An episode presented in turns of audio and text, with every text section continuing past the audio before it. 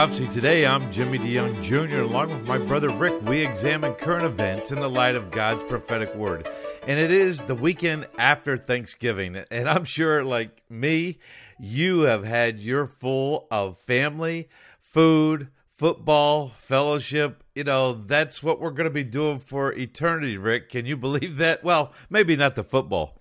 Maybe not the football, but we are going to be doing the fellowship. In fact, Jimmy, yeah. do you know how to spell fellowship? how do you spell fellowship, Rick? F O O D. I know you've heard that one before many times. Uh, our dad would always tell that joke, and, and his point was that's what we're going to be doing for eternity. And so you know, we do look forward to that, and we basically got a head start on it this week. We, we're practicing, that is for sure. Well, I trust that you had a great Thanksgiving day and uh, Friday weekend time as we're getting ready for the reason to be thankful, which is the season coming up ahead of us here Christmas, and we also have the Jewish holiday of Hanukkah that we will be talking about. Not today, but as we approach Hanukkah, we'll be talking about the reason for the Festival of Lights. Rick, we've been looking forward to this program for a long time because we have a project. It's the last project that we did with Dr. Jimmy DeYoung, and it's a project on the destiny of America. That's right, Jimmy. And it's basically the last one of the trilogy that started with presidents, politics, and prophecy. Then we talked about Is the USA in Bible prophecy. And the final one here the destiny of America. And it's a very timely DVD and it's a very timely video. We're excited to talk about it today. Yes. You know that what I thought about this program, and we're going to play a clip of it in our program so you get an idea of what it's about and the people that will be on it. But uh, we look at the rebellion, the revolution, the rapture. In fact, I think on the program it's called Insurrection infiltration, and imminent. It's, our dad loved alliteration, and we're looking forward to that today on the program. Well, we do have our regular broadcast partners that we need to get to, looking at and examining current events. On the geopolitical scene, Ken Timmerman is our guy. Let's go to Ken. Well, that's right, Jimmy. I have Ken Timmerman with us. He's our expert on geopolitical affairs. He joins us today from the south of France. Ken, thank you for taking the time to be with us today. It's my pleasure to be with you, Rick. Thanks for having me on. Well, uh, like I said, you're in the south of France, you're in Europe, and that's where I'd like to start our line of questions today. There is some things taking place in Europe right now. Riots in Dublin after an Algerian Muslim man supposedly stabbed some children, an election in, in the Netherlands, in the Dutch parliament there. There are things taking place there that make it seem like a storm is brewing there in Europe. Can you give us some details and tell us what's going on there? Well, there have been a lot of momentous events this week. Uh, let's start with that stabbing in Dublin. It was in the main square of town, Parnell Square, and several children were wounded. So was a woman. Uh, bystanders quickly were able to neutralize the assailant. And yes, it was an Algerian man. The police were very careful not to identify his uh, nationality for fear of stirring people up.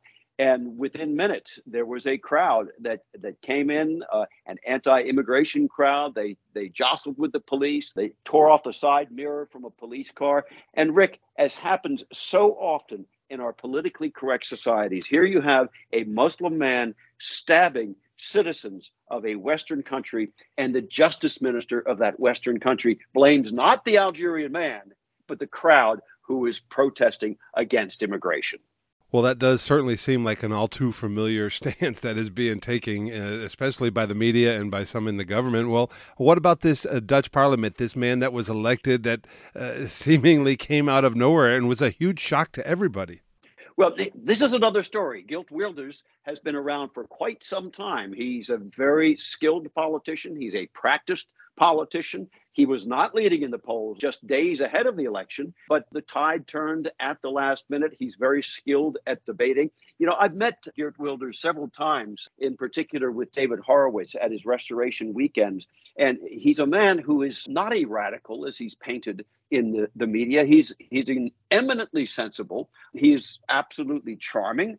And he does not want to turn Holland into some kind of anti immigration lockdown prison. He wants Muslim immigrants to go home because he wants Holland to be for Dutch people. He also wants to spend more on social services for Dutch people, not for immigrants. Wilders is, uh, in addition, he is uh, not particularly keen on aid to Ukraine. This could get interesting if he does become prime minister, as I suspect he will be. Uh, because he has the largest votes in parliament. He has to find some coalition partners. He's in the process of doing that. But he has said he doesn't want more aid for Ukraine. And earlier this year, the outgoing prime minister, Geert Rutte, had promised to send surplus Dutch F 16s to Ukraine. Let's see what happens with those aircraft once Geert Wilders becomes the prime minister. We'll certainly keep an eye on that situation, but let's continue to talk about the migrant influx, and much of it is from Muslim dominated countries, and these are Muslims moving in and potentially changing the character of the nation, which is what we've been talking about, what we're talking about right now. Finland is also having an issue here, and they say Russia is behind a huge influx from Middle Eastern countries. Can you talk about that a little bit? Well, this has been happening in the past couple of weeks, and the Finns have had to step up their border enforcement. Uh, they have sent 50 additional border officers and staff to the border, along with the special equipment. They had uh, 800 migrants without visas or documentation who who've arrived in the in the past couple of months, and and hundreds more are on the way. And here's the irony: they're all from the Middle East, Rick. Uh, and here's here's the irony: is that they're coming from Russia, and they're coming from a part of Russia where uh, the Russians themselves have set up a 10 kilometer deep no go zone that is controlled by the Russian military and border patrol. And so you've got these these immigrants just, I guess, making their way. They're smarter than the Russian military and border police. They're able to just go through all of those controls without any help whatsoever and make it to the Finnish border where they try to cross illegally. So, you know, this is something that clearly seems to be a Russian tactic to flood the zone, to repay Finland for joining NATO by flooding its borders with migrants it does not want. People from Syria, from Iraq, from Iran, from Afghanistan, and elsewhere in the Middle East. And I, I think it's pretty clear that the Russians are behind this.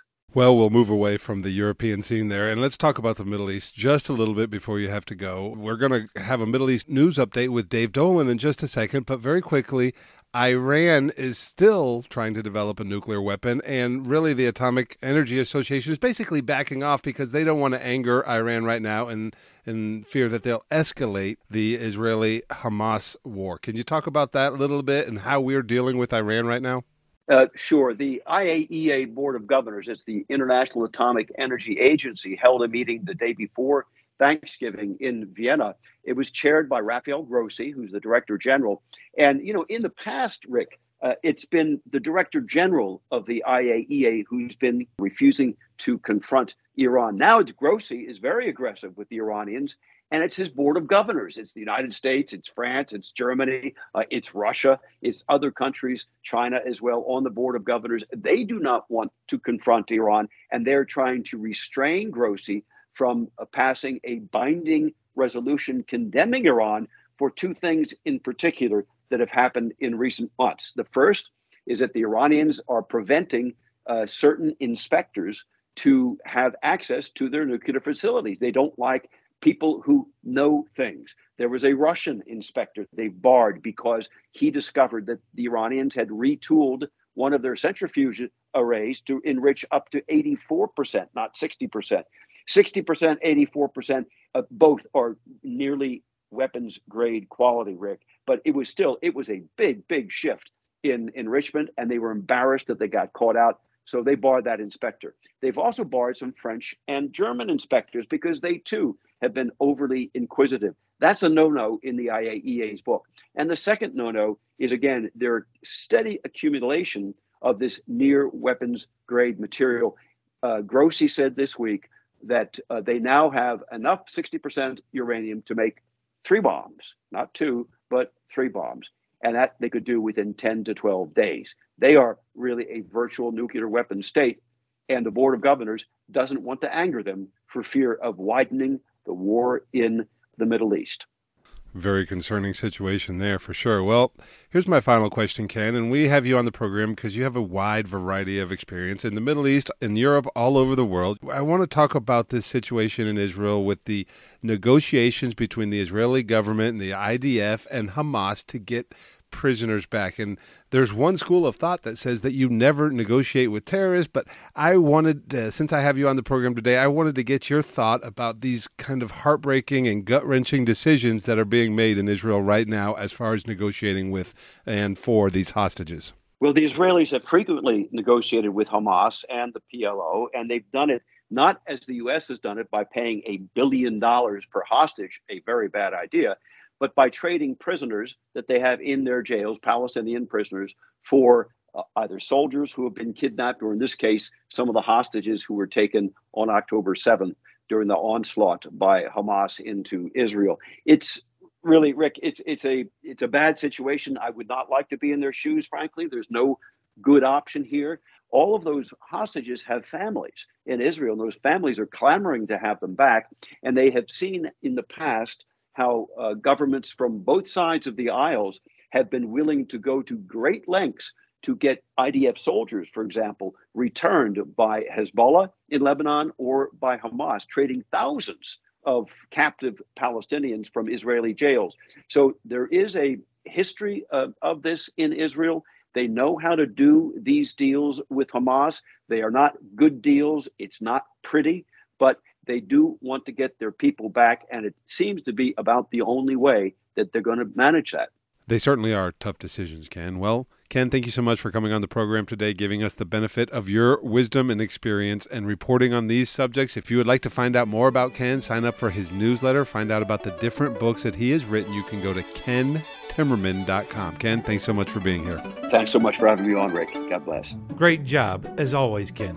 We're going to take a break, and when we come back, David Dolan's going to report on the hostage situation that has taken place over the weekend right here on Prophecy Today Weekend. I'm Ruth Kramer with Mission Network News. Two years ago, Afghanistan took center stage as the Taliban took over the country, plunging it into a state of violence and chaos. Mike with Global Catalytic Ministry says today It's so easy to get caught up in the darkness, right? All the bad things that are happening. But under the Taliban's nose, people are coming to know the Lord because they're seeing the, the true face of Islam. Global Catalytic Ministries trains and equips Christian leaders in Afghanistan. Each one quickly learns that serving Jesus means dying to self.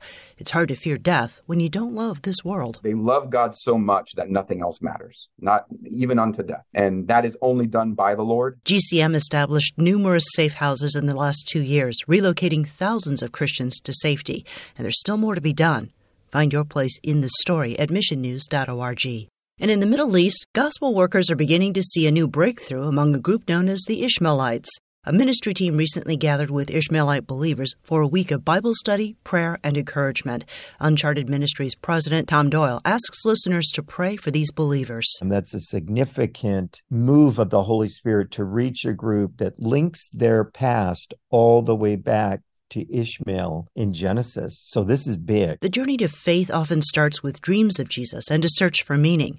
Disciple makers then share God's word with them. We know for the church to be strong, the church has to understand who they are in Christ and what God's called them to do. Pray for the Lord to protect the disciple makers of Uncharted Ministries from spiritual attacks as they communicate God's love and calling for the new believers.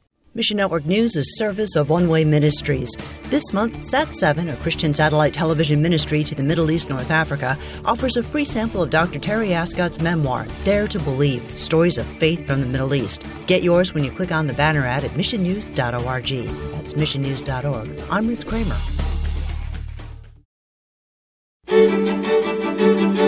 Welcome back to Prophecy Today Radio, the program that looks at current events in the light of Bible prophecy. This is our Middle East news update. Joining us, as he has been all week, is Dave Dolan, a journalist with over 30 years of experience there in Israel, to tell us what's going on. Dave, the hostage situation, there's been action on that front. Could you give us a rundown what's happened this week and specifically what happened yesterday in the hostage exchange? Well, Rick, it was very, very uh, hopeful that uh, 13 Israelis were released.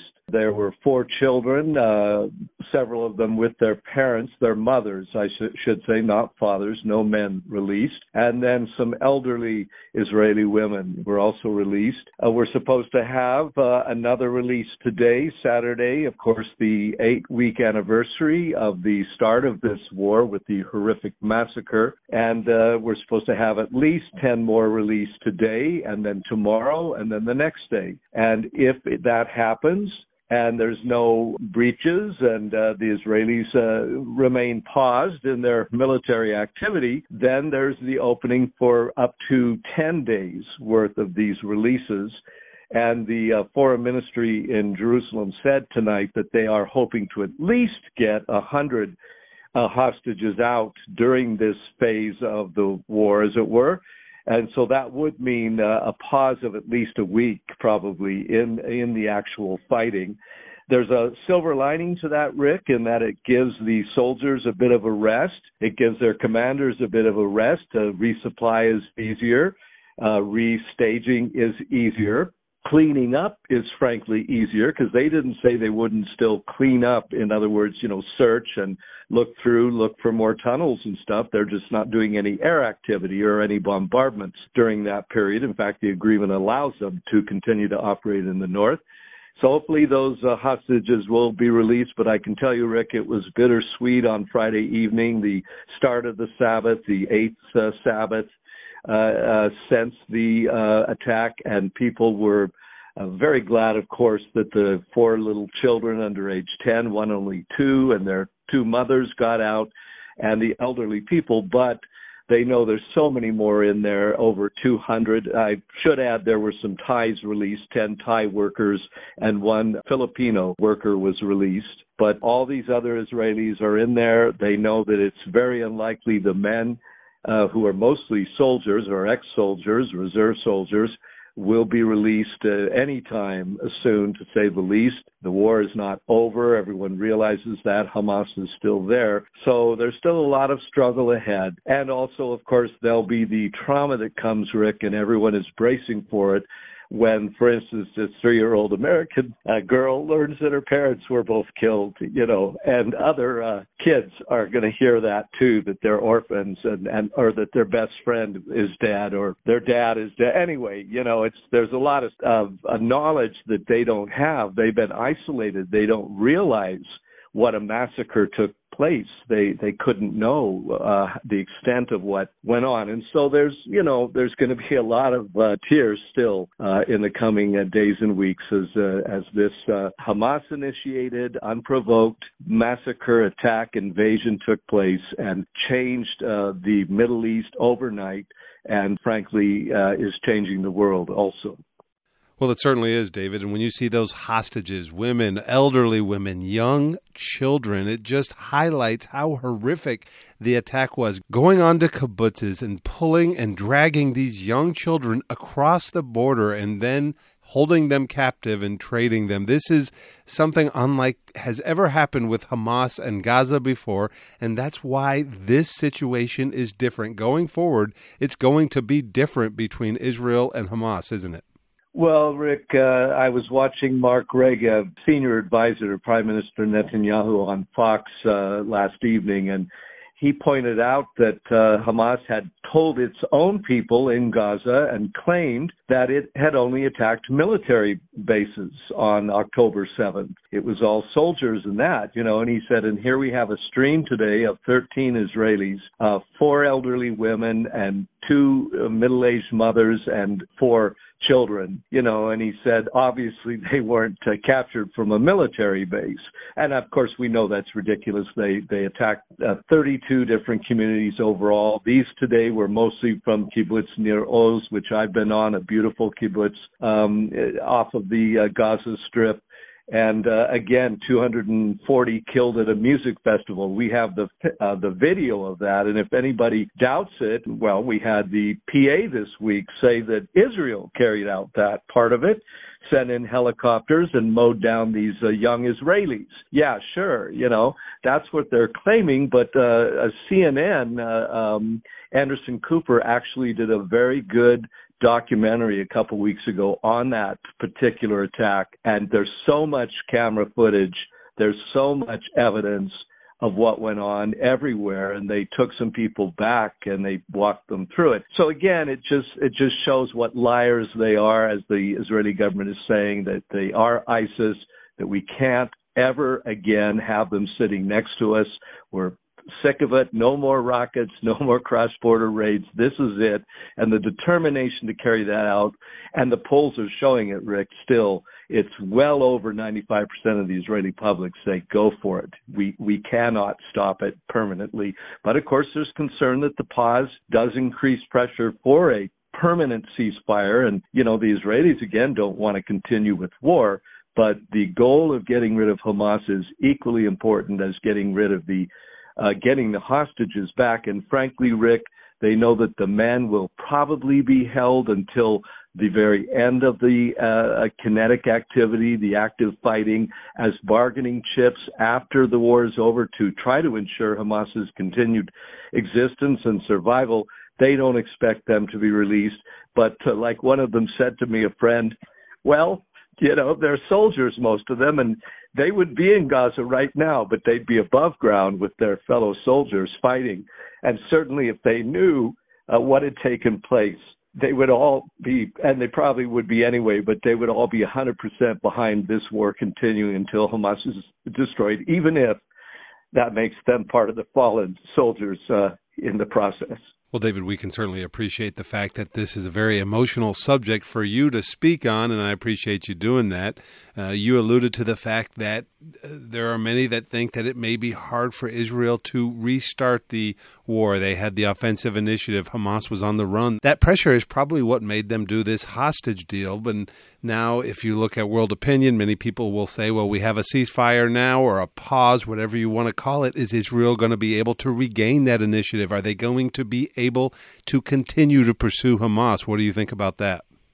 Well, Rick, I think I've said it before, but there's only one world opinion that really counts with Israel, and that, of course, is Uncle Sam, Uncle Shmuel in Hebrew, the U.S. The European Union, they only expect lukewarm support at best ever. Russia's against them, China's against them, Turkey's against them, Iran's against them, on, on, on, on. Some lukewarm support from some of their Arab allies, but really not much, to say the least. Only one country so far has really stepped in to condemn the Hamas attack. And so they don't expect anything else. But the U.S., if President Biden turns and demands a stop to the war, then that will be a factor in Israel continuing it. Not that they couldn't technically continue it, but that would be a very difficult decision because it could sever relations, which, as we know, were pretty uh, on edge anyway uh, between Biden and Netanyahu until this terror attack took place, basically. So we'll see, but that's what really counts. But I'm pretty sure they're going to go forward either way, Rick, because again, and if the U.S. does demand they stop it, it's a crazy thing to try to pull them back at this point. They've got to carry it on. But if they can get their civilian women and children and elderly out, then the Israeli public understands that if the men perish in the conflict after that, they might have anyway, and it, it you know it, it, it's a price they're going to have to pay to to end this uh, regime that is atrocious and horrific, and they cannot be based uh, right next to their coastal cities. Well, David, as we wrap this up, we look at the situation. Both you and I believe that the Jewish people coming back into the land of Israel was a beginning of the fulfillment of Bible prophecy, setting the stage for the end time scenario where God will bring back his people when he comes back at the end of the tribulation period. Well, David, this is uh, the Bible tells us to pray for the peace of Jerusalem. Right now, uh, Jerusalem is hurting. You say that the, the support of the United States is so important. I agree with you, and that is something that we can do. We can not only pray, for the peace of Jerusalem. Pray for the situation that is taking place right now there in Israel. But we can also urge our politicians, those that we vote for, to continue to support Israel. David, thank you so much for being on the program, and we will continue to pray for the peace of Jerusalem. Well, Rick, it's birth pangs of the Messiah, and that means he's coming. So that's the silver lining there. God bless. Great job as always, Dave. Very, very difficult time for the nation of Israel at this point. Really, very bittersweet. Rejoicing that the hostages have come home, but still realizing that some of these hostages are only now beginning to be aware of what reality was and what actually took place on the ground. Just reminds me again that we do have a blessed hope. We are to live a self controlled, upright, and godly life in this present time. Looking forward to the future. Well, let's take a break, and when we come back, we have a special preview of Destiny of America right here on Prophecy Today Weekend. I'm Ruth Kramer with Mission Network News. Yemen is rampant with constant conflict, food security problems, and disease crises. There are 34 million unreached people across 20 unreached people groups. Amy, with the Strategic Resource Group, says it's a critical area in need of the church's presence. While there are only a few believers in Yemen, those believers are passionate about their faith and their mission. Learn more about a localized Bible translation with the story at our website. And it's been three months since Christians in Jaranwala, Pakistan were attacked and their homes, churches, and Bibles set on fire. We told you Mission Cry was headed to Jaranwala to give 100 displaced Christians food and new Bibles. These believers who were living in fields received the Bibles with tears and thanked God for his faithfulness. Mission Cry continues to minister to persecuted Pakistani Christians. You can find your place in this story at missionnews.org. Mission Network News, a service of One Way Ministries. I'm Ruth Kramer. Welcome back to Prophecy Today. I'm Jimmy DeYoung Jr., and along with Rick, we have been looking at current events in the light of God's prophetic word. Man, when you talk about Ken Timmerman and looking at geopolitical events around the world, when you look at what's taking place, what the world is talking about, then when you look at Dave Dolan and you listen to what he says, Rick, it's really interesting to see how close that we are getting to the very last days. And today we're coming to this portion of the program where we'd like to preview Destiny of America. That's right, Jimmy, and we're excited to do this. This was, uh, like I said, our final project with our dad, but uh, we feel it's, it's very timely because we're looking at the subject of what is America's role in Bible prophecy. We talked about that in the previous videos, and we say, what is happening to America? Well, we see what is happening to America that is also what is taking place in the world today. So many things aligning, coming together that are pointing towards the rapture of the church. That's one of the reasons why we focused on this. Let me remind you that this video was shot just about 2020 as COVID was coming into place and uh, we went into lockdown. We've been working on it over these years, and it's very interesting, timely, how the very topics that we're covering. Uh, are the very topics of what's very important in the future here in the days in which we're living now. Correct, Rick? That's right. We look at some of the unrest that's taking place in America, some of the I guess I would call it anti-God behavior that's taking place in America. We talk about that and and how that could lead to America's demise potentially. We also talk about the threats, external threats from Russia and China. Of course, these things have not changed even though these topics are continuing to be very pertinent. Yes.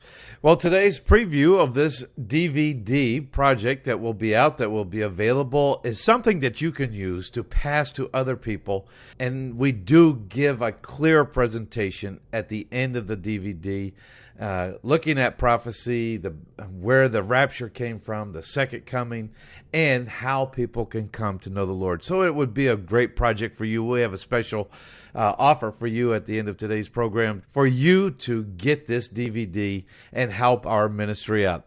Well, without further delay, let's get into the preview of the destiny of America. God established America with a purpose in mind to have the prophetic scenario of God's Word come to fulfillment. But the United States is not mentioned in Bible prophecy. Since America is not mentioned in Bible prophecy, we must ask a question How does it disappear? The Communist Party dissolved in Russia, but that effort to weaken America did not. When I go and travel and speak, I ask the question How many of you have heard that Islam is a religion of peace? Everybody raises their hand. We are in the midst of a spiritual war. We only have one hope, and that is through Christ today. the Lord used a principle that he laid out through the Apostle John in Revelation chapter 17, where he said, The Lord will put into the hearts and minds political leaders to make decisions that will set in place the prophetic scenario for the end times. Having established that the United States is not in Bible prophecy, we had to say, well, where is the United States or how does it disappear?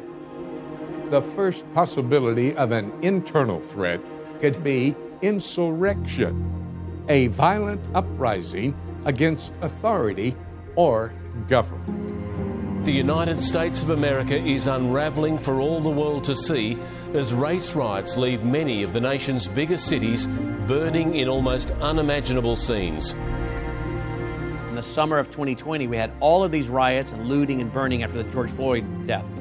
People have a constitutional right to demonstrate. They have a constitutional right to speak their opinion, their views, even if they're not popular and even if they're hateful. What we have today with Black Lives Matter and Antifa, as many politicians have said, this is not demonstrations. This is anarchy. And in fact, what many of them are involved in is treason, subversion. Because what they're trying to do is overthrow our government, our form of government, a constitutional republic based on the law of the divine, private property, private ownership, and move us to a Marxist or socialist system of big government where government is in charge of everything and government becomes the God of the people.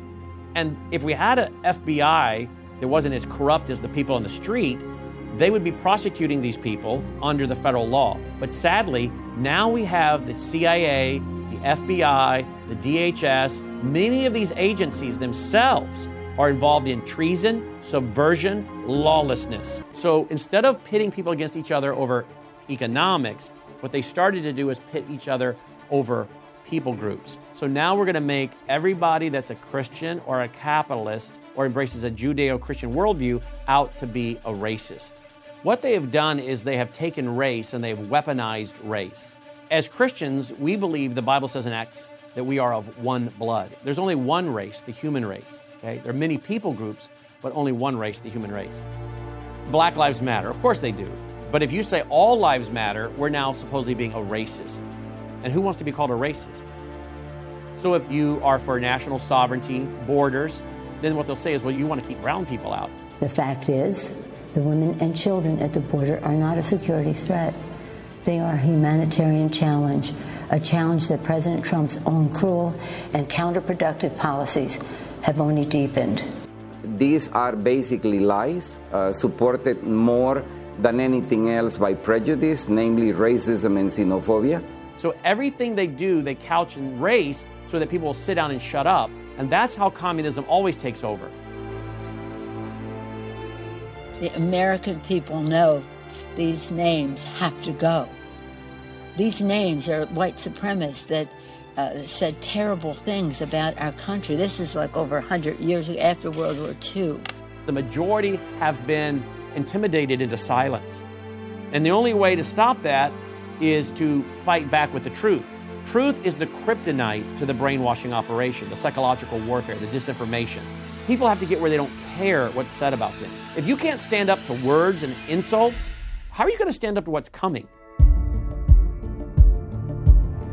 According to our experts, America could collapse through infiltration.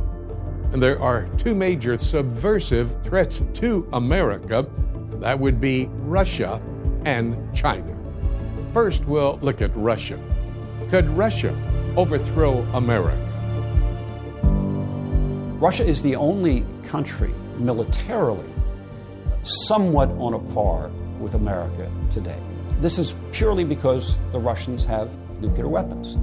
What we've seen is a steady advance of Russian influence in the Middle East. Now, remember, if you go back to the 80s, Russia was there, right? Russia was in Syria, Russia was in Iraq, uh, Russia was in Libya. They had allies all across the Middle East. Russia was in bed with all of those regimes that were opposing Israel and that were opposing the United States.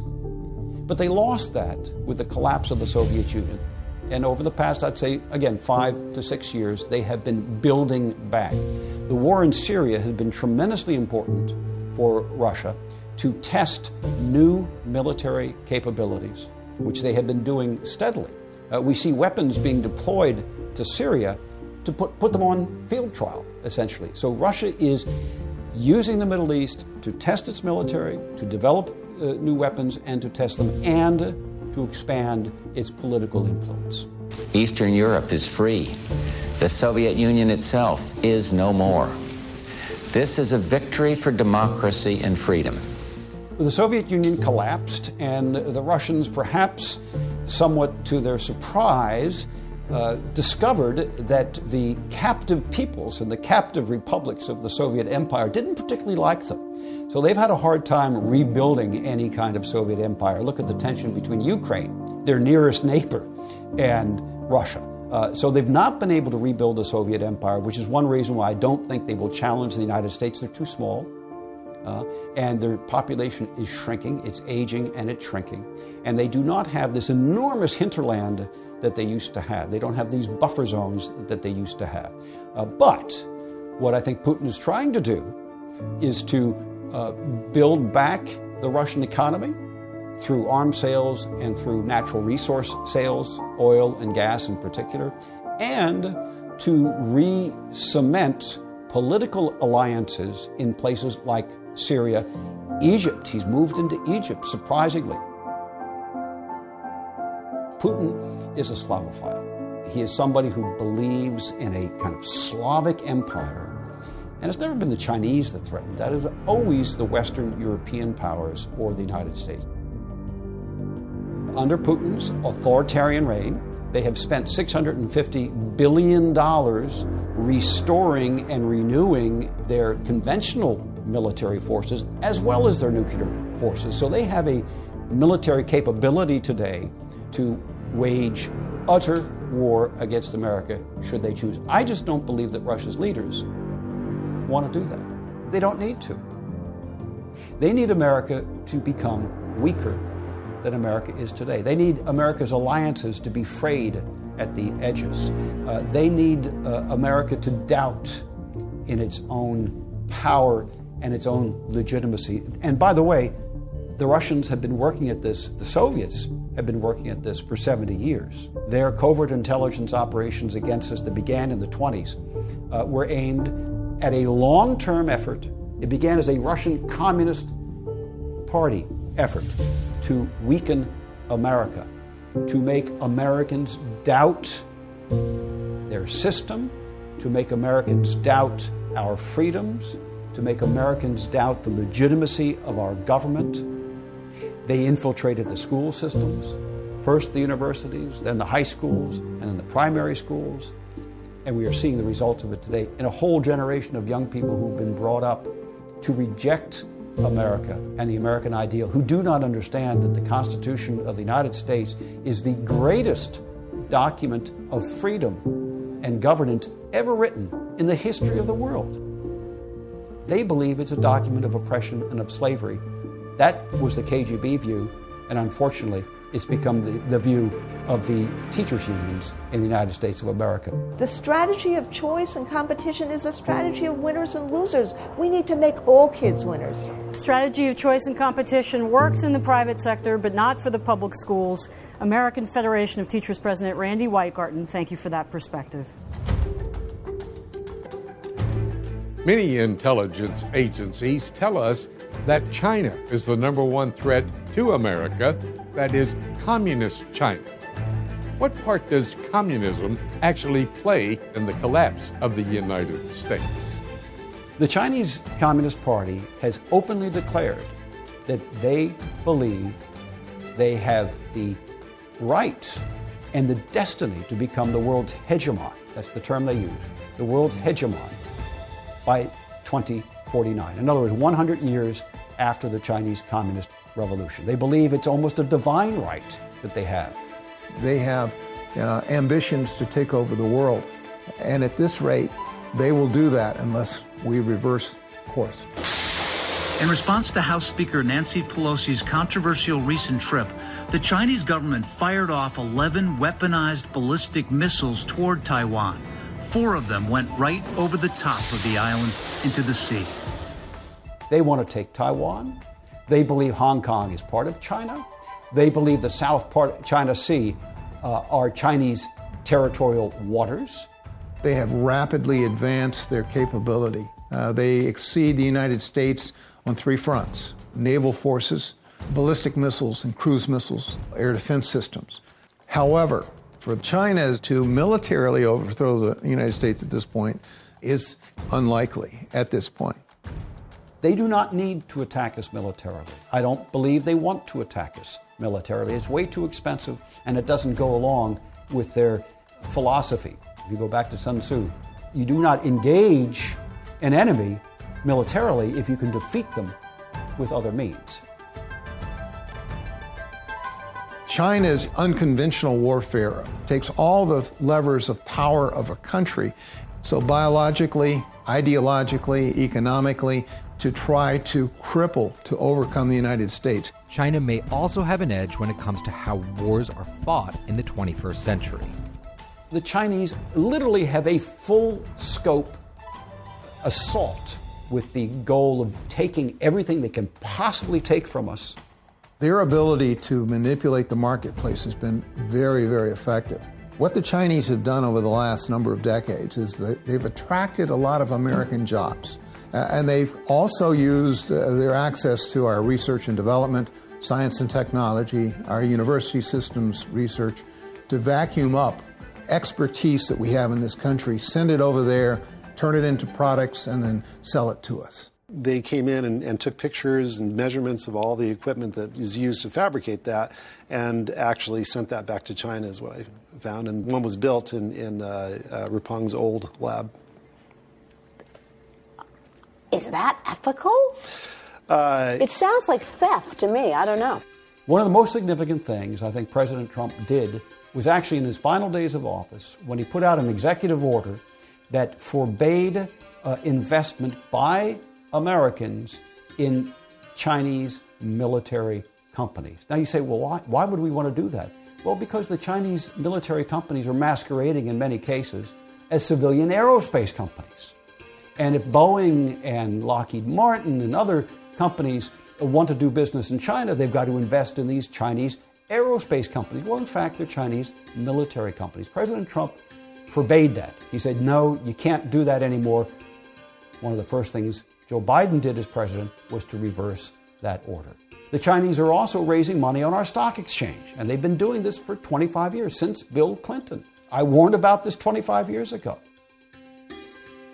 And now you see, it's not just Alibaba, it's not just Baidu or others. There's hundreds of Chinese companies on the stock exchanges here in the United States getting access to our capital markets without uh, submitting themselves to the type of transparency that makes our markets more secure than those in other countries. So the Chinese economic clout has grown over the past two to three decades, uh, and they are trying to use it for their strategic purpose. Nowhere do we see this more than in the emphasis on 5G. And so the Chinese are using 5G to gain a backdoor access into all communications in the United States and in the West. It's tremendously dangerous. And under President Biden, they have an open door. We'll confront China's economic abuses, counter its aggressive, coercive action to push back on China's attack on human rights, intellectual property, and global governance. But we are ready to work with Beijing when it's in America's interest to do so.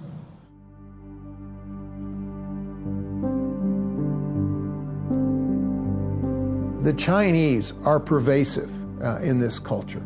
Uh, if you immigrate from China, uh, the chances are that you are going to either directly or indirectly spy for the Chinese communists. In the past couple of years, we've gone over there to Beijing uh, and people in my office. And when we come back, we basically discard all our electronics because we figure that they are, they are compromised. They manipulate our country through our education establishment. If you go back in the history of the American education system, John Dewey back in the 1930s, he brought over uh, in 1933 34 uh, what's called the Frankfurt School. They were all communist ideologues, And so, where did he place them? He placed them in the Princetons, the Yales, the Harvards, and of course in Hollywood. Hollywood has bowed to the communist Chinese in terms of censorship uh, because they make more money in China than they do in the United States and the Western world. The Hollywood uh, studios want access to 1.4 billion people, so they censor out anything that the communist Chinese don't want in a movie or a television broadcast and the like. Arguably, COVID 19 uh, was weaponized by President Xi back in January of 2020 and was applied in a very effective way uh, against the United States. This woman apparently being taken against her will by China's newly deployed quarantine squads. A man also pulled from the apartment, forcibly taken down the stairs. Biological warfare is something that uh, has really shown the kinks in our armor. Right now in the United States, the situation still is a low risk for the American public. But then again, that could change, and that's the thing we have to keep our eye out for. The Chinese knew that COVID was transmissible and it, and it could be deadly by the end of December 2019. They kept that secret and lied to the WHO and to the United States for six weeks. They kept on telling the WHO, we can see that in tweets from the WHO up until the end of January. COVID is not transmissible human to human. That's what the Chinese are telling us. They knew that was a lie. Now, why did they do that? I believe they did it because they realized if they kept COVID inside China by closing their borders and dealing with the pandemic there, it was a Chinese problem. But if COVID escaped to the rest of the world, it became the world's problem, and China could be part of the solution. And in addition to that, we have responded in a manner to destroy, to self destruct our economy, and in many cases, our society. Left wing leaders shut down the schools. Do you think that helps the United States? Is that a Chinese goal? Is that what they sought to do actively? I don't know. But it definitely, objectively, serves their interest forcing 300,000 of the city's 1.1 million students back to online learning full time. And I want to emphasize to parents, to educators, to staff, to kids that we intend to come back and come back as quickly as possible. What the Chinese communists truly want is a one party ruled United States. And the Democratic Party is well on the way to doing that. Will, be a, will we be a nation of unity, of hope, of optimism? not a nation of anger, violence, hatred, and division. Trump and the extreme MAGA Republicans have made their choice. You have well known Democratic Party members in Washington, D.C., that have been compromised. Everybody knows about President Biden's son and how he's been compromised through not only his relationships in Ukraine, but especially in China. The analysis found millions of dollars flowing to Hunter Biden and his company. A big chunk of it came from Chinese partners. Was, was it press? appropriate to bury the Hunter Biden? You're talking about the press doing that? He's saying that's what they did, and that is what they did. They buried the Hunter Biden story before the election because they were like, we can't risk having the election thrown to Trump. We'll tell them after the election. And, and we know for a fact that that's what they did? Of course. You no, don't but follow I mean, this. saying you, you gotta... know for a fact that that's what they did. I don't know what they did. I know because you only watch MSNBC. No, that's not true. You know about people on the Hill and local officials all over the nation that are in the pocket of the communist Chinese. The Chinese have infiltrated the United States uh, probably as deep as possible. We have uh, tens of thousands of Chinese spies here. Uh, we have them in the Confucius Institutes in hundreds of universities. And basically, they are a spy network there. The Trump administration emptied out a consulate in Houston because it was a spy haven being used to suck up intellectual material. Uh, but really, the center of mass of Chinese spying is either here in Washington or in San Francisco. Dianne Feinstein had a Chinese spy driving her for 20 years. Representative Swalwell was sleeping with a Chinese spy, and they certainly helped finance his campaign. And of course, Nancy Pelosi has allowed him to continue to serve in the highly sensitive Intelligence Committee in the House of Representatives. Russia and China and others. They don't like us to a certain degree because we represent uh, democratic values, human rights, uh, religious freedom, the very values that a, a Marxist government cannot embrace. 谁妄想这样干，必将在十四多亿中国人民用血肉。 Communism originates, of course, from Marxism. Marxism first calls for the embracement of socialism, and socialism is on the track to communism. Uh, socialism is where the government owns all property, uh, the government makes all the decisions for you. Uh, and then communism uh, happens because socialism uh, denies private property, and people don't tolerate that. Uh, they want civil liberties, and so government has to step in and enforce and take away private property from individuals. Now, the only reason that communist China has survived is because they began to embrace aspects of capitalism. Capitalism says if you uh, invest and make a profit, you get to keep some of that. But the Chinese Communist Party will not tolerate uh, anything other than uh, complete obedience. And so, you know, though they have certain sectors of modern day uh, communist China that are prosperous, uh, many of those are owned by government. And those that are not owned by government, the people uh, that own those companies are subservient to what the Communist Chinese Party has in mind. These people want to dictate every aspect of one's existence your job, your education, how many children you have, what you believe, what you don't believe. Every aspect is what they have every intention of doing. They say that in their own literature. Why don't we believe them? In a freedom loving country, you don't want to think the worst. You better start thinking the worst. These people want to defeat the United States. They'll destroy everything they possibly can in order to take over. If you think what is going on with the Uyghurs, re education camps, massive rape and torture, they would do precisely that to this country. They hate us. They hate people of conscience. They hate Christians especially. We have documented over 1,600 churches with their crosses were being burnt, destroyed, and destructed.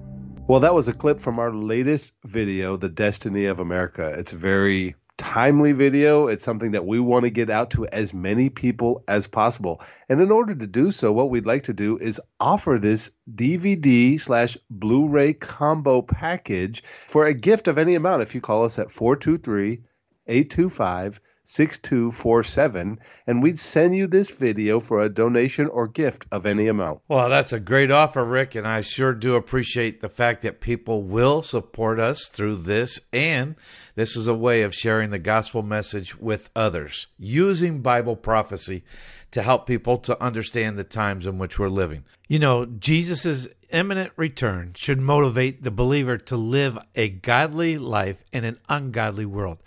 The word looking in Titus 2:13 is the key for that to happen, Rick. To be looking means that we live each day in continual anticipation and expectancy with the conviction that Jesus could come at any time.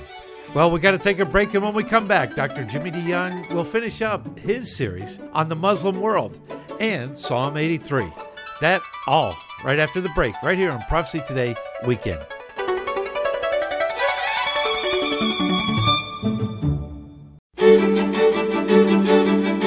Welcome back to Prophecy Today. I'm Jimmy DeYoung Jr. Along with Rick, we've been examining current events in the light of God's prophetic word. On today's program, we have been previewing Destiny of America. And uh, I think this is a great DVD, especially in the times in which we're living, Rick. And it's a great one to give out at Christmas time. It certainly is, Jimmy. It's just one of many DVDs we have at our website at prophecytoday.com. And really, everything in our bookstore is 50% off if you'd like to go to the bookstore and give the gift of Bible prophecy, the ability to understand Bible prophecy. We've got books, CDs, DVDs, however you like to study. If you would like to call us at 423 825 6247, we would love to give you this DVD, this latest DVD that we did, for a donation of any amount you choose, whatever it would be, you can call our office specifically and mention this offer that you'd like to give a donation of whatever amount you choose, and we'll send you this video because we want to get it in your hands. We think it's great information for you to have. Well, today, as we conclude our study on Islam, the fastest growing religion in the world, we will show how the Muslim faith plays a role in the end time scenario that can be found in Bible prophecy. Today, we'll list the nations that will form a coalition that will come and try and destroy the Jewish state. You will see that the lowest common denominator is their Islamic faith. The psalmist wrote thousands of years ago that these nations would pledge to wipe Israel off the face of the earth, that her name be forgotten forever. That's where we'll start our study today on the Legacy series in the prophecy of the psalmist found in Psalm 83. Dr. Jimmy DeYoung and the Legacy series. Psalm 83 is a psalmist's prayer, praying that the Lord would intercede in a time of great trouble for the Jewish people. Let me just read a little bit of Psalm 83 to you. Verse 1 Keep not thou silence, O God, hold not thy peace, be not still, O God, for lo, thine enemies make a tubal, and they that hate thee have lifted up my head. They have taken crafty counsel against thy people and consulted against thy hidden ones. In other words, here is this enemy of yours, God, who are coming up against us, the Jewish people, your chosen people. They've gone into meetings. They have crafty counsel coming together. They're going to come out of the meeting. Here's what they're going to say, verse 4. And they have said, Come and let us cut them off from being a nation, that the name of Israel may be no more in remembrance. Now, that's almost a direct quote from Ahmadinejad on July the 9th, 2008. 2008, July the 9th, he stood in Tehran, Iran, among 4,000 Islamic radical leaders. He said, We must wipe Israel off the face of the earth and her name be forgotten forever. That was the ninth. On the 12th, Hezbollah attacked from southern Lebanon, attacking northern Israel. And there ensued a 60 day war. It did not break into a full Middle Eastern war, but they were trying to move. Hezbollah are the surrogates put in southern Lebanon in 1982 by Ayatollah Khomeini. They're the ones that killed 252 Marines in the barracks there in Lebanon. They have a desire, one desire, to wipe Israel off the face of the earth. I could stay here for probably the next couple of hours telling you how the Iranian influence is taking over the entire Middle East. What has happened in Egypt is now they have renewed ties with Iran and they're following the Iranian pattern for a purpose of setting up an Islamic republic. They have sent all kind of grad missiles. The Katyusha rockets are coming into Israel, but I've seen personally stood and touched grad missiles with the name manufactured in Iran from the Gaza Strip into modern day Israel. They have an influence in what's happening in Lebanon. Sheikh Nasrallah, who is head of Hezbollah, this terrorist organization, sponsored, paid for, equipped by Iran and the Iranian Revolutionary Guard, Nasrallah has taken control of the country of Lebanon. They are no longer a sovereign state. Read the news. It's there in the news as plain as the nose on your face. These nations are moving to take control. Notice here two states that are going to be included in addition to the states I've already talked about. Notice here in verse 6, uh, it says, And the Ishmaelites. Now, where did Ishmael go to live? I told you Arabia. So he establishes Saudi Arabia. They'll be a part of this mix, of this coalition of nations. Look here at the last one in verse 7 Tyre, the land of Tyre. That's modern day Lebanon. And so now we see the picture Lebanon, Saudi Arabia, Egypt, Syria, Libya, Ethiopia, Somalia, Sudan, Iran, Afghanistan, Pakistan, Turkey, Russia. These nations form a coalition to come to wipe out the Jews. Let us wipe them out, that their name be forgotten forever. Go back to chapter 38 of the book of Ezekiel just a moment. Chapter 38 of the book of Ezekiel. In chapter 38, it tells us the time when they're going to attack. Look at verse 8. And after many days thou shalt be visited, in the latter years thou shalt come into the land that is brought back from the sword, and is gathered out of many people against the mountains of Israel, which have always been waste, but is brought forth out of the nations. That's talking about the Jewish people. Out of 108 nations of the world over the last 100 years, Jews have come to live in the land of Israel. Now notice what it says. And they are going to come and they're going to dwell safely, all of them in the land. Look up here in verse 11. And thou shalt say, oh, I will go up to the land of unwalled villages. I will go up to them that are at rest that dwell safely, all of them dwelling without walls and having neither bars nor gates. That's a military terminology. The land are the cities of unwalled villages. You see, when Ezekiel wrote this book, he didn't know anything about F 16 fighter jets. He didn't know anything about the Merkava tank, the most sophisticated tank in the world. He didn't know anything about the Apache attack helicopter that could maneuver unbelievably any place in a war zone. Ezekiel didn't understand that. He knew that the only defense the Jewish people had was a wall around the city.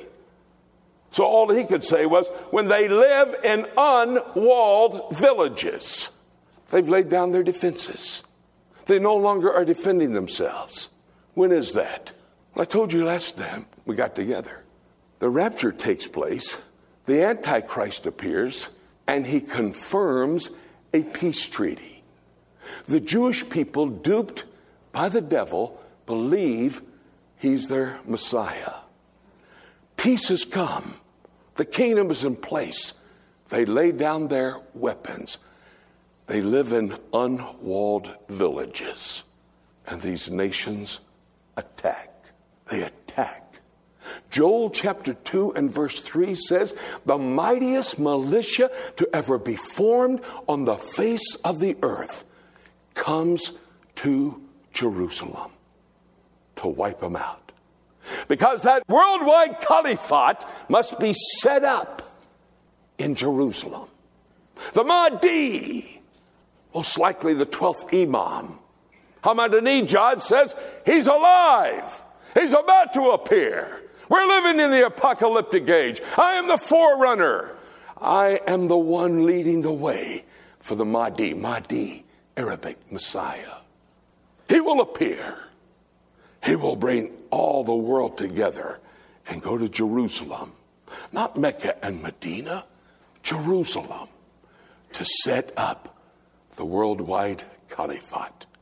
This militia the largest one ever on the face of the earth, can only be formed by one people, the 1.5 billion Islamic people, who, if they are dictated to by the Quran and the Hadith, their holy books, must wipe the Jews off the face of the earth.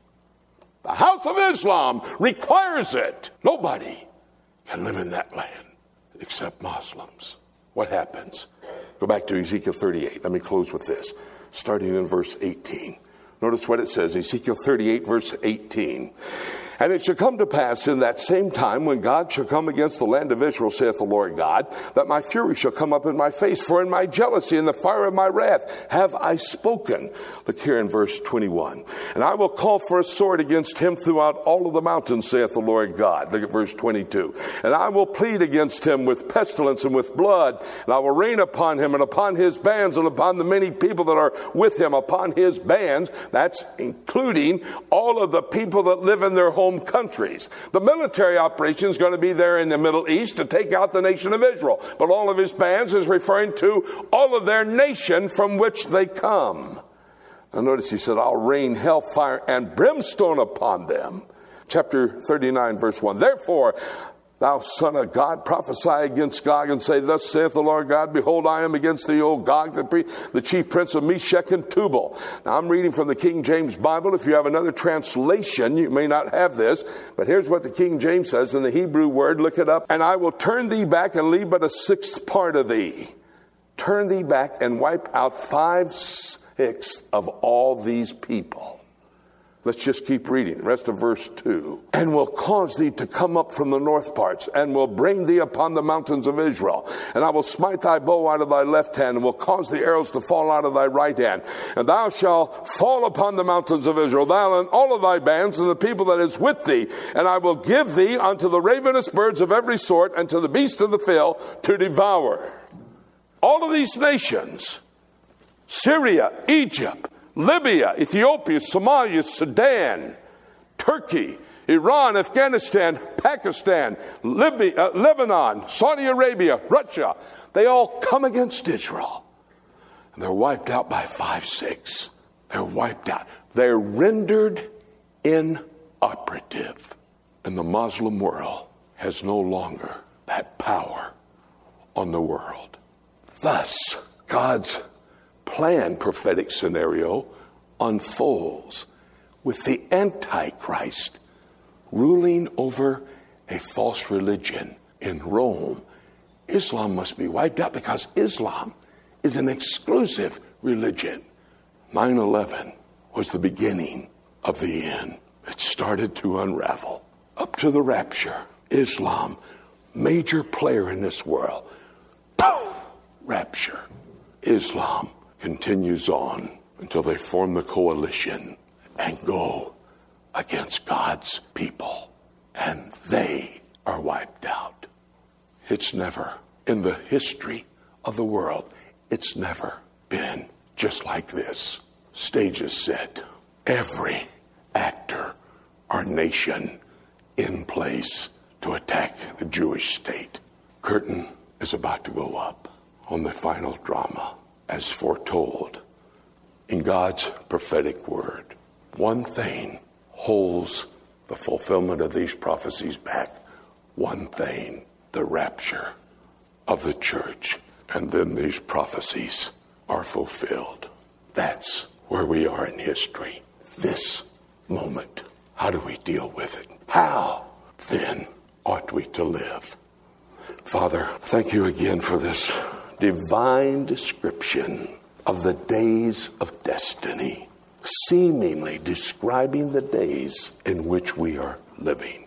It's unbelievable to simply open the pages of Bible prophecy, read from the text, and allow ourselves to see this prophetic passage as a spotlight on current events. Dr. Walvoord used to say, this is indeed setting the stage for Bible prophecy to be fulfilled.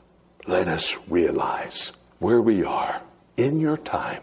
Allow this to make an impact on our lives so then we can live expectingly for you to come in the urgency of the moment. Thank you for what you're going to do because we've studied your word this day. My precious name we pray with thanksgiving. Amen. Indeed, a study of the prophetic scenario found in God's Word for the last days reveals that an alignment of nations will form a coalition to go to Israel with the intent to wipe the Jewish state off the face of the earth. Current events indicate that the stage is set for these prophecies given by the ancient Jewish prophets to be fulfilled and seemingly in the very near future. The Islamic faith is the fastest growing religion in our world today, and its holy book, the Quran, does call for a holy war in the future. The world today seems ready for these prophecies to be fulfilled. Please join us next week as we continue to learn how current events are setting the stage for Bible prophecy to be fulfilled. Dr. Jimmy DeYoung and the Legacy Series. We'll be right back after the break. I'm Ruth Kramer with Mission Network News. Two years ago, Afghanistan took center stage as the Taliban took over the country, plunging it into a state of violence and chaos.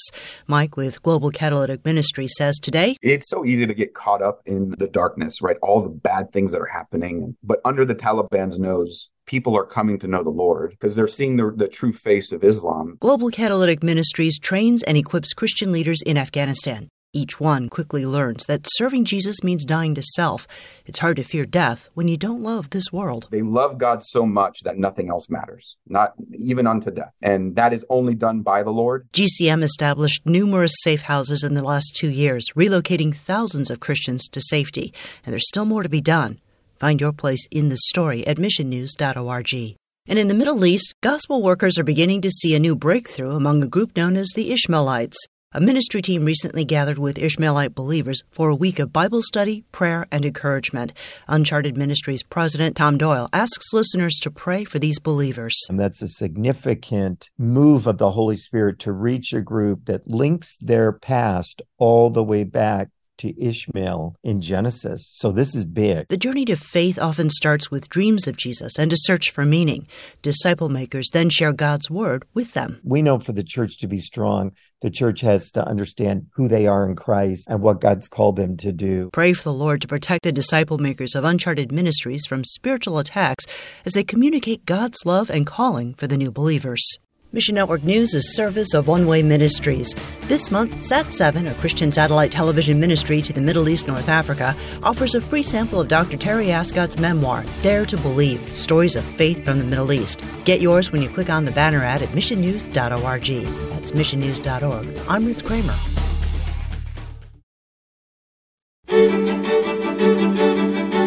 Welcome back to Prophecy Today. I'm Jimmy DeYoung Jr. Along with Rick, we have been examining current events in the light of God's prophetic word.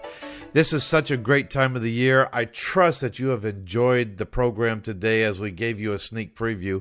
But I love Christmas time, Rick, and it's something that has always been very special in our family really this time of the year reminds me of an illustration that dad used to use and the illustration goes something like this. Mom and dad were driving along i think in gatlinburg tennessee and they saw beautiful christmas decorations. Mm-hmm. and when my mom saw the christmas decorations he said boy i can't wait for thanksgiving you know, we do love Thanksgiving. Every other year we get together with mom's family. So you can tell that she loves Thanksgiving. And dad just looked at her and he's like, You're crazy. Why, when you see Christmas decorations, does it make you think of Thanksgiving? Well, the illustration goes to prove what we do here on Prophecy Today Radio is we look at events that are going to take place in the end time and how current events in the world today are setting the stage for these prophecies to be fulfilled. But you know what? Just like Thanksgiving comes before Christmas, the events that are going to take place in the future take place in the tribulation period. And before that, the rapture of the church must take place. That's a great analogy. Uh, and uh, as a matter of fact, I think we'll be playing a portion of that, and you'll hear a message during our Legacy series in the month of December where he does tell that story. Well, Rick, today we covered our project of the destiny of America. I know, you know, when we first thought about this program, we were thinking about the uh, working title was The Demise of America. And you and I have kind of referred back to that a couple times but we changed it to the destiny of America. Why do why did we do that? Well, simply, Jimmy, we changed the title because we're looking at the destiny of America. All the nations of the world will have a role to play. All the nations that are in effect when the tribulation takes place and the end times begin, they will have a destiny. They will have a role to play in God's end time scenario. As we examined that in the program today, you heard about that in the insurrection or the infiltration, how America very well could fall.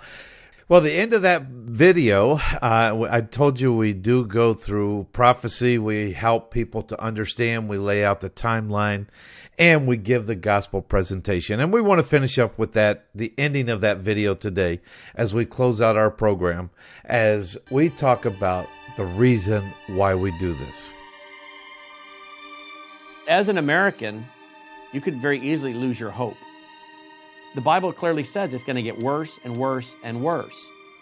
But that is not a doom and gloom message because I understand this isn't all running out of control. It's actually like a script. And things are going prophetically as they have been foretold to happen. So, this is a great, exciting time to be alive. And my hope is in the fact that Jesus is our great hope. I finally get to be with Jesus Christ. I finally get to go to heaven. No more pain, no more sorrow, no more death. If we die and we go into the grave, that is not the end. We have a hope, a hope of forgiven sin and eternal life, free from the presence and the power of sin. We have the only hope for the world. In spite of all the threats and the persecution and the horrendous things of, you know, based on men's sin, uh, we have the answer. And we ought to tell the world about that. Uh, unashamedly, we ought to be out there declaring the truth of Christ uh, in a world that doesn't want to hear it. You know, keep in mind, this is a spiritual war. Uh, what Satan and his demons do is they use lies, intimidations, and manipulations. They try to embarrass us in, into not saying anything. They try to manipulate our thoughts. You know, we are sinful and we have to recognize where we've come from, but we have to keep our eyes on where we're going. And so, yes, there's great hope, uh, but that hope's not here. That hope is in heaven, and we need to share that good news with those that are lost. And there are a lot of lost people out there. God is sovereign, God is still on his throne.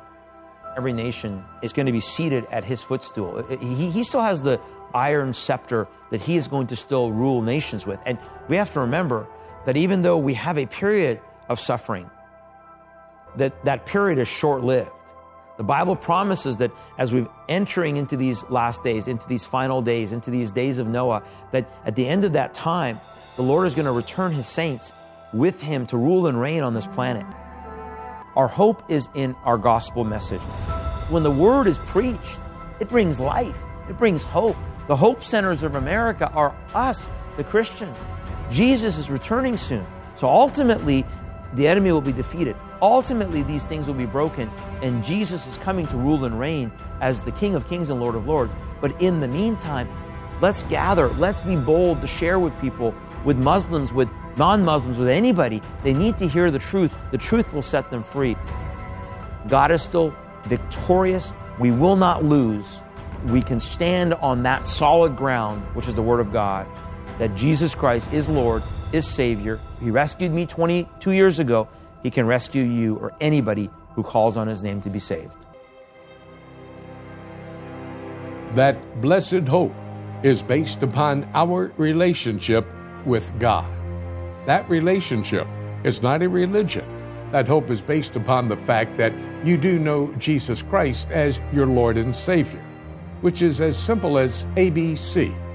A, you need to admit that you're a sinner.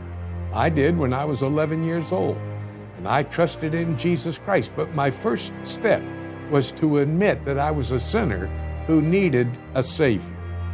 B, to believe in the death, burial, and resurrection of Jesus Christ.